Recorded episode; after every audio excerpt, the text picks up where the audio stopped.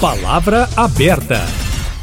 Com um ano de atraso, o Senado aprovou essa semana mudanças na lei de cotas. As alterações deveriam ter sido feitas ano passado, quando o conjunto de normas completou 10 anos. O texto analisado pelos parlamentares seguiu para a sanção ou veto do presidente Lula.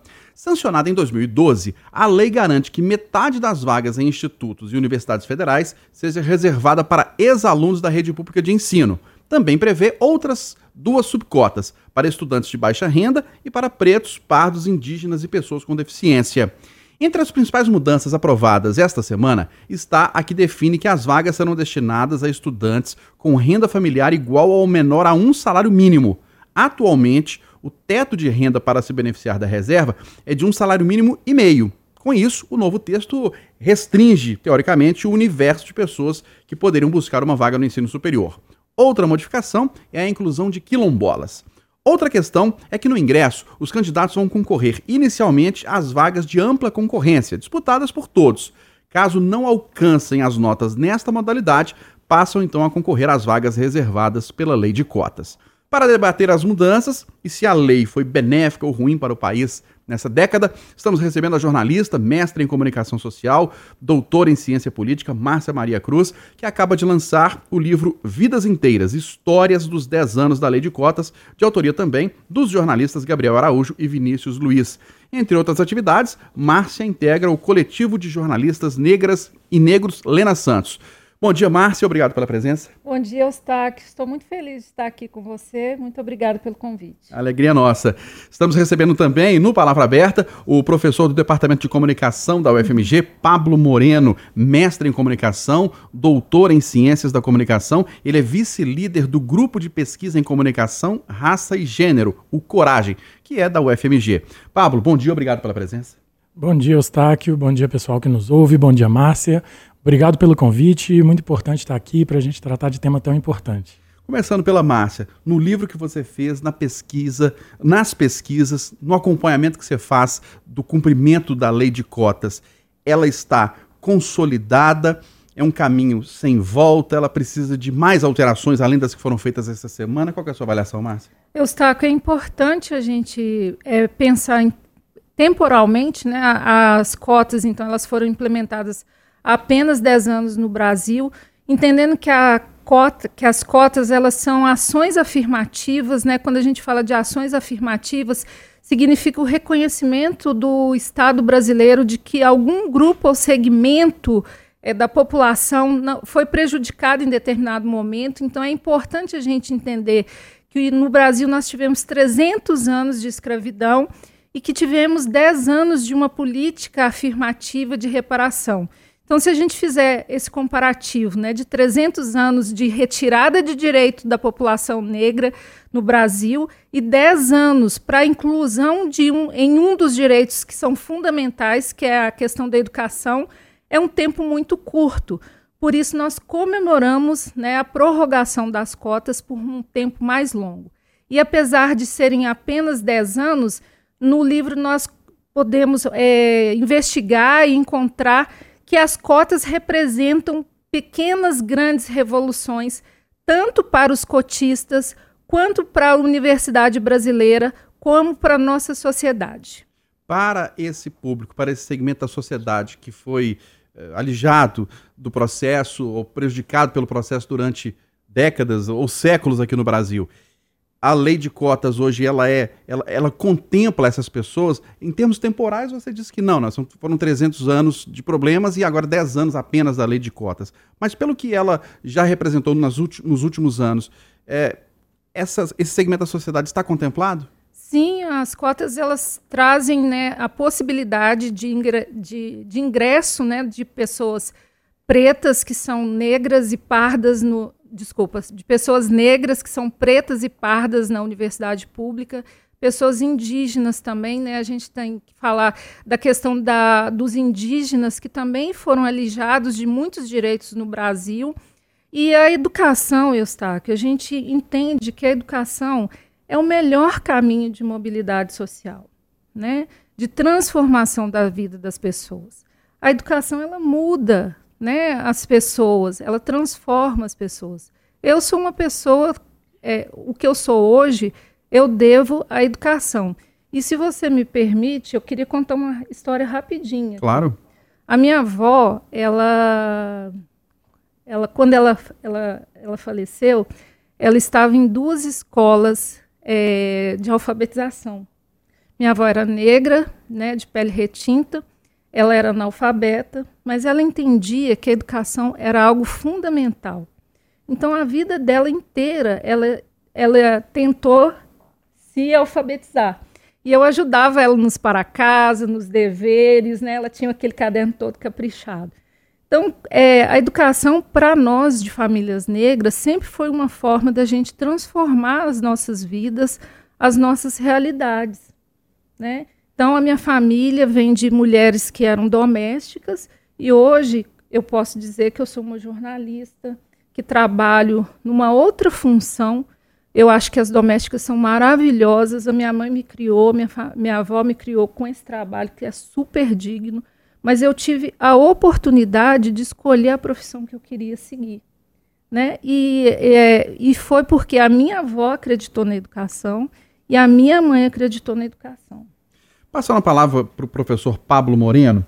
Professor, acho que a principal crítica que existe à lei de cotas é que é, geraria um ódio racial, um ressentimento das pessoas que não entraram na universidade, apesar de terem obtido uma nota maior ou igual do que os cotistas nas provas do vestibular. Como é que você analisa isso?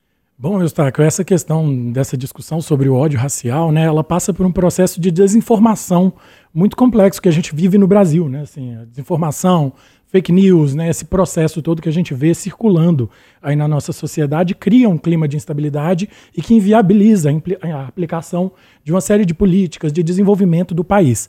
E no caso das cotas, a gente percebe muito essa questão da desinformação.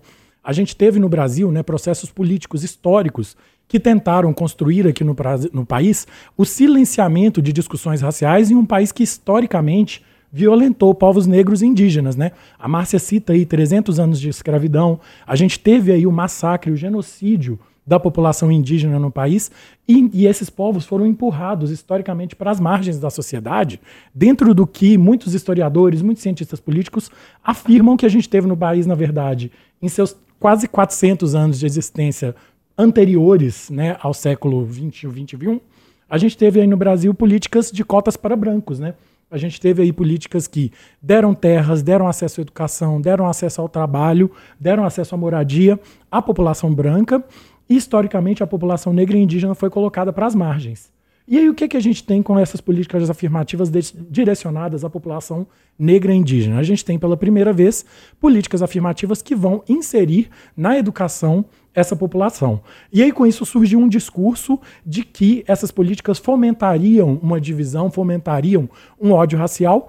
E que, na verdade, isso já explicitava um discurso, né? Fomentar uma divisão é o quê? É porque a universidade, um espaço de elite, como sempre foi considerado no país, foi historicamente um espaço branco. Porque se na verdade você diz que quando você coloca pessoas negras naquele espaço, você vai fomentar a divisão, você assume que na verdade aquele espaço nunca recebeu as pessoas negras, né? Sempre foi um espaço das pessoas brancas.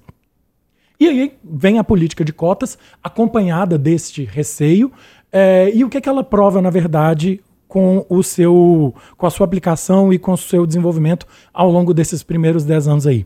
Ela prova primeiro que a qualidade dessas instituições não caiu, né? As melhores universidades do Brasil continuam sendo as universidades públicas e a presença de estudantes cotistas vindos da escola pública é, é, e estudantes negros e indígenas ali não fizeram com que a qualidade dessas instituições caísse, pelo contrário, a qualidade delas subiu, né? A produção de conhecimento tornou-se mais plural, é, passou-se a enfrentar processos de epistemicídio, que é o apagamento de conhecimentos de origem negra, de origem indígena. Nesses lugares, elas foram tensionadas a desenvolver outras formas de produção de conhecimento. E, ao mesmo tempo, nos processos seletivos, o que, que aconteceu foi uma coisa muito curiosa. A gente tem dois processos seletivos paralelos que acontecem, né? O processo de ampla concorrência e o processo de cotas. E o que, que as estatísticas nos mostram, e que é, inclusive, um dos motivos que levou à reformulação da lei de cotas agora a gente tem, né, por dados estatísticos, que os estudantes cotistas eles têm notas de corte nos processos seletivos mais altas do que as notas dos estudantes dos processos de ampla concorrência. Então, né, na verdade, a gente tem aí um grande discurso sobre desinformação que vai dizer que as cotas, na verdade, elas elas ajudaram estudantes com baixo rendimento, quando na verdade elas criaram um processo seletivo no qual estudantes negros de escola pública e indígena, eles disputam entre si dentro de um nível de excelência que é inclusive maior do que a política de ampla concorrência. Ô Márcia, e nesses 10 anos está claro, nítido, os números mostram que o nível educacional das pessoas beneficiadas pelas cotas aumentou, elas estão mais escolarizadas e, consequentemente, com mais oportunidades no mercado de trabalho? Isso é um fato ou ainda não é possível mensurar isso? É, é importante a gente olhar para as pesquisas, é, Eustáquio, inclusive porque um dos principais argumentos contrários às cotas é a questão do desempenho, né? A, a, o discurso da meritocracia, como se os estudantes cotistas eles não fossem capazes de acompanhar exatamente por esse histórico, né, de terem vindo de um ensino público que talvez não se equipare ao ensino particular no Brasil. E é importante a gente fazer essa, essa, essa discussão até com base nessas pesquisas, porque, como o Pablo disse, nós temos inúmeros é, estudos que demonstram né, que os cotistas eles têm o mesmo desempenho, em algumas situações, melhor desempenho nas universidades do que as pessoas que entraram pela ampla concorrência. E tem um fator que é muito importante também. Nós estamos falando da universidade pública, a evasão dos cotistas é muito menor do que a evasão dos estudantes que entram por ampla concorrência. A evasão é um problema para as universidades, é um custo né, que se tem quando o estudante deixa de, de seguir numa turma, porque aí você tem um recurso para uma turma de 50 pessoas e, de repente, essa turma tem 20 pessoas. Os cotistas, então, melhoram esse indicador da questão da, da, evasão escolar, né? porque é uma oportunidade que eles têm ali para continuar e seguir estudando. E eles estão mais no mercado de trabalho do que estavam antes da lei de cotas? Isso é uma questão que a gente precisa é, auferir, né? aferir, e, mas com certeza a gente já tem alguns indicadores que sim. Né? Então, no livro, a gente demonstra isso a partir de histórias. Né?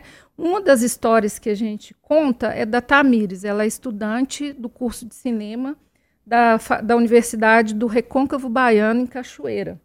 Cachoeira se transformou num polo do cinema nacional no Brasil. E isso se deu em função dos estudantes negros, porque a produção no cinema brasileiro de, de artistas, né, de cineastas negros, aumentou consideravelmente.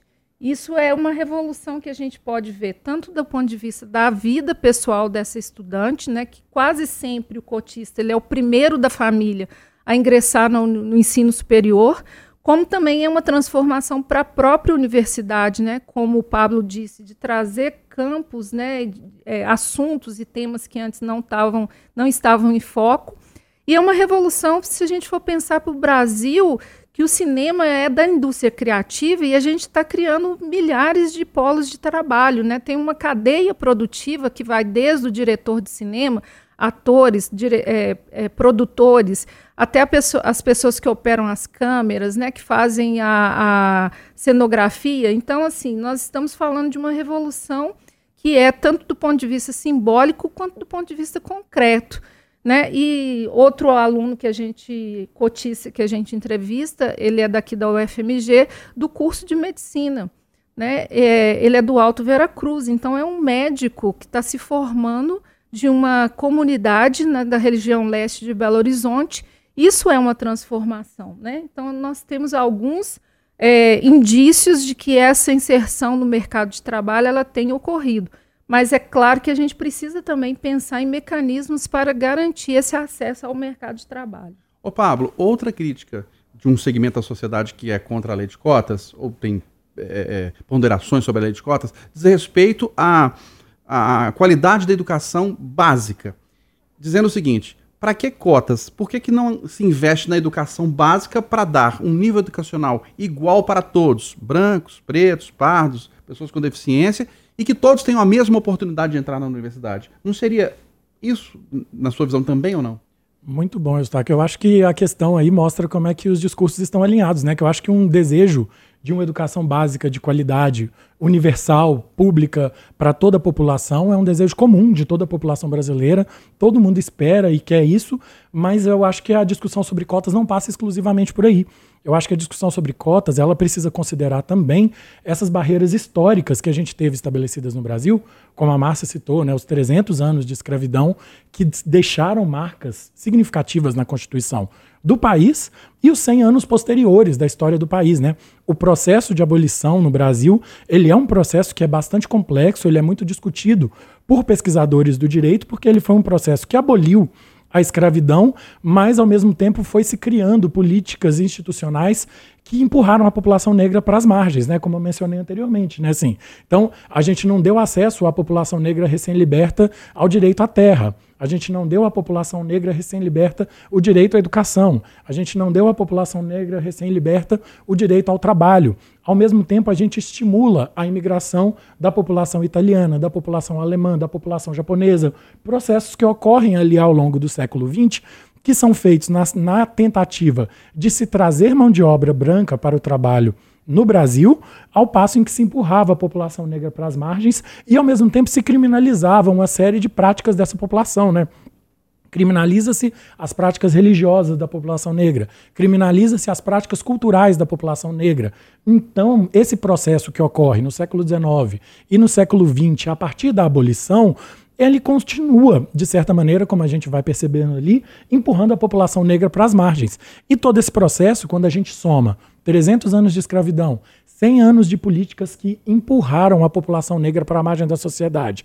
Tudo isso só começa a cair a partir dali da Constituição de 88, quando a gente começa a tratar de fato todos os cidadãos brasileiros como pessoas iguais, mas que deixaram aí um processo de 400, 450 anos de uma dívida histórica que não vão ser sanados imediatamente com a busca de uma política educacional de base que vai transformar a educação. Então eu acho que nesse sentido a gente pode pensar que os desejos são paralelos, né? Assim, a gente precisa sim de uma educação básica de qualidade, universal, pública e que forme cidadãos brasileiros capazes de chegar ao ensino médio, ao ensino superior, com condições de igualdade de disputa nas oportunidades, mas a gente precisa olhar também para esses processos que historicamente constituíram o Brasil empurrando a sua população negra e indígena para as margens da sociedade e que fizeram com que essa população não tivesse acesso igual às oportunidades. E aí, nesse sentido, a lei das cotas veio com essa implantação inicial de 10 anos e agora com essa atualização na lei que vai fazer com que a lei a cada 10 anos seja revista, porque dentro da própria discussão que foi feita, o que foi defendido foi isso, né? Não se quer as leis das cotas perenemente, né? A gente precisa das leis das cotas enquanto houverem essas dificuldades que colocam as pessoas negras à margem. Então, aí um exemplo que a gente pode pensar agora é esse, né? Assim, essa primeira geração oriunda das cotas está aí revolucionando o cinema baiano, está aí revolucionando o acesso à medicina, levando a, é, formando médicos que venham dessas realidades periféricas. E essas pessoas chegam agora ou ao mercado de trabalho ou à pós-graduação, né? Elas vão ir buscar mestrados, doutorados. E aí, elas vão disputar essas questões em igualdade? É preciso de outras políticas afirmativas nesse processo? Então, eu acho que a discussão é cíclica e, ao mesmo tempo que ela é cíclica, ela olha para trás também pensando em como que a gente é, trabalhou com, a, com o enfrentamento às desigualdades nos níveis anteriores. Uma pergunta final para você, Márcia, uhum. para a gente né, concluir o debate. É possível vislumbrar daqui a alguns anos ou décadas o fim da lei de cotas? Ou seja, o Brasil não precisa mais de lei de cotas porque dará oportunidades iguais para todos ou não? Precisaremos ter sempre lei de cotas e sempre é, aperfeiçoando essa lei? Eu acho que a gente pode vislumbrar, sim, Eustáquio. E, assim, na verdade, ninguém queria que tivesse ações afirmativas, que a existência de ações afirmativas significa que um grupo foi historicamente alijado dos seus direitos. Então, quando a gente tiver um combate efetivo do racismo no Brasil, que a gente tiver garantia que o negro, que o indígena, ele vai ter acesso aos direitos como é previsto na Constituição de 1988, com certeza a gente não vai defender as cotas, né? É, as cotas, a gente faz essa defesa tão é, enfática em relação às cotas, porque na verdade a gente quer, no fundo, é uma transformação do Brasil, né? A gente quer que a pessoa que nasceu na favela, seja ela branca, seja ela preta, seja ela indígena, tenha condições de entrar na universidade pública, esse é um direito nosso, do povo brasileiro. nós temos uma Constituição que chama Constituição Cidadã, exatamente porque considera que a cidadania é o ponto principal do direito no Brasil. E o acesso à educação é, é o acesso à cidadania. Nós debatemos o Palavra Aberta de hoje, a lei de cotas, que passou por modificações esta semana aprovadas no Senado e modificações que foram para a sanção do presidente Lula modificações, inclusive, com um ano de atraso. Elas deveriam ter sido feitas no ano passado, em 2022, porque a lei de cotas foi sancionada em 2012. Discutimos essas mudanças, discutimos também os 10 anos da legislação. Recebemos a jornalista Márcia Maria Cruz, que acaba de lançar o livro Vidas Inteiras, Histórias dos 10 anos da Lei de Cotas. Márcia, obrigado pela sua presença, pela contribuição, um grande abraço. Muito obrigada, Eustáquio. Posso deixar um abraço para Edilene Lopes? Claro, sempre. um abraço e um beijo, Edilene. E a Edilene, inclusive, ela faz parte do coletivo de jornalistas negras e negros, Lena Santos. Exatamente, é uma das fundadoras. Tá certo. Recebemos também o professor do Departamento de Comunicação da UFMG, Pablo Moreno. Ele é vice-líder do grupo de pesquisa em comunicação, raça e gênero, o Coragem, da Universidade Federal de Minas Gerais. Pa professor Pablo, obrigado pela presença, um grande abraço. Obrigado, Eustáquio, obrigado pelo debate, parabéns pelo livro, Márcia, muito importante. E lembrando que o Palavra Aberta vai ao ar todo sábado, 8h25, aqui no Jornal da Itatiaia, com transmissão pelo YouTube, e ele fica disponível nas nossas plataformas digitais da Itatiaia.